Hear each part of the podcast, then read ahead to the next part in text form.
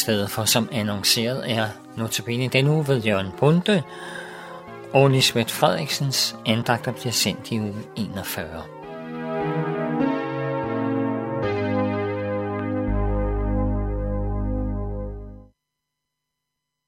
Ja, jeg hedder Jørgen Bunde, og det er mig, der har notabene andagterne her i denne uge.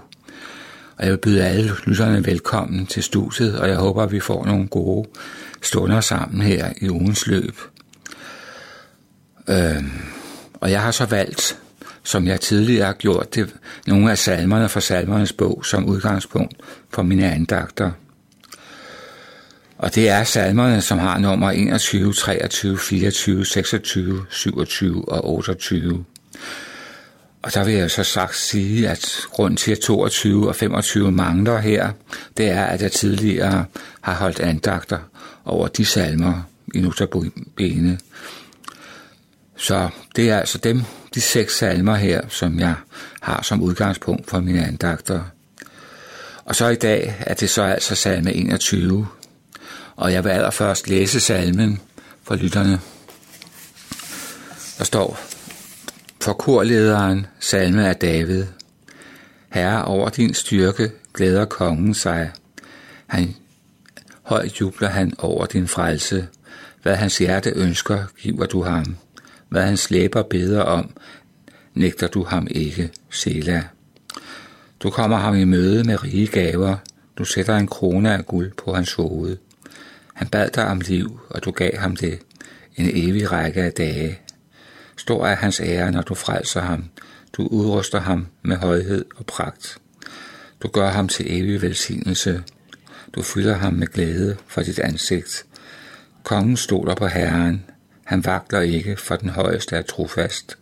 Din hånd skal nå alle dine fjender. Din højre skal nå dine modstandere. Du gør dem til en brændende ovn, når du viser dig herre. Han opsluger dem i sin vrede, og ilden fortærer dem. Du udrydder deres afkom fra landet og deres efterkommere blandt mennesker, for de har planlagt ondt imod dig. De spandt rænker, men formåede intet, for du slår dem på flugt. Med din bue sigter du på dem. Herre, rejs dig i din styrke. Jeg vil prise din vælde med sang og spil. Amen. Ja, og så vil jeg sige lidt kommentarer omkring salme 21. Den er rubriceret eller klassificeret som en kongesalme, og det er fordi, at kongen, og det er så altså i første omgang kong David, som har skrevet salmen, kongen spiller en central rolle her i salmen. Hvem denne konge er, vender jeg tilbage til senere. Alle salmerne i salmernes bog kan faktisk opdeles i forskellige grupper.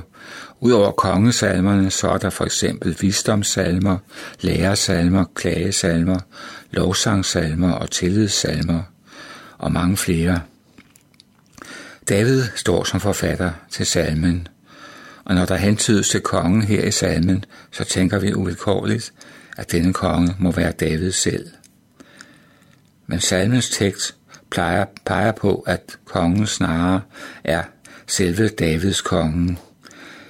At David her i salmen egentlig peger på den konge af Davids slægt, som en dag i fremtiden skulle fremstå, nemlig det afkom, som David var lovet, at han skulle få af profeten Nathan. Det er det, vi hører om i 2 Samuel kapitel 7. Det viser hen til den sande Davids søn, Jesus Kristus, som jo var Davids slægt. Når David om kongen siger, du gør ham til en evig velsignelse, så er det tydeligt, at her drejer det sig om en, der er større end David selv. Og i det hele taget er det et gennemgående træk i mange af de salmer, og også dem, som jeg har i dag, og i de kommende dage, at der er en dobbelthed omkring, hvem kongen er, når han bliver nævnt. Salmen her viser blandt andet en tillid til, at Herren skal velsigne denne konge, som omtales her. Selve salmen kan opdeles i fire afsnit. Afsnit 1 handler om, at kongen takker Gud for den nye, for den rige velsignelse, han har overøst ham med.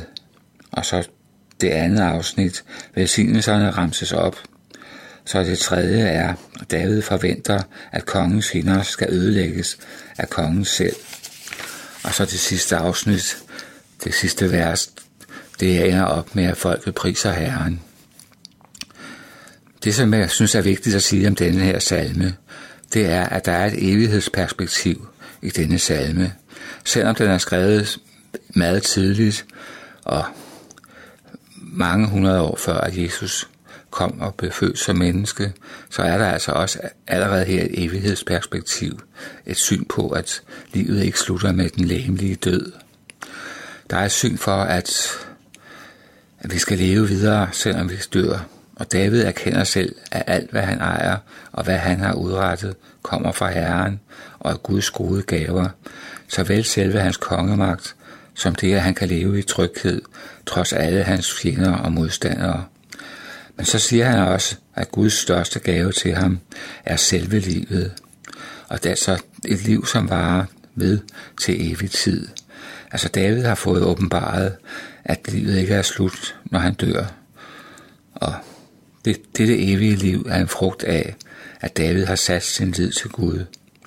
Og, han, og her ser vi også, at ordene sigter ikke bare på David selv, men også på den fremtidige Davids søn, og sammen med ham alle troende. For hvert Guds barn har del både i Guds velsignelser her i livet, og også den store gave, som er det evige liv, hvis han stoler på Gud. Så hører vi om nogle af Guds fjender, og Davids fjender er også Guds fjender, står der. Forbandelsen over fjenderne er et udtryk for en hellig nedkærhed for Guds ære. Vreden, der udtrykkes her, er Guds reaktion over for alt det, som er ondt og vanhelligt i verden. Men som bønden i det sidste vers udtrykker det, så sker det, at når Herren åbenbarer sig i ophøjethed, fører det til jubel og lovsang, også hos Guds folk. Ja, det var ordene, og jeg vil bede en kort bøn til sidst. Kære far i himlen, tak fordi, at du har talt gennem din tjener David denne salme. Tak for det, vi får lov at høre i salmen.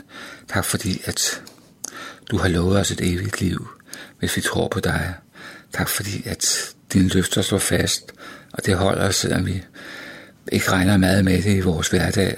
Men tak også, fordi du velsigner os i stort og småt, ligesom kong David, i alle vores dage. Og jeg beder om, at vi også må vokse i taknemmelighed til dig over alt det gode, du giver os dag for dag.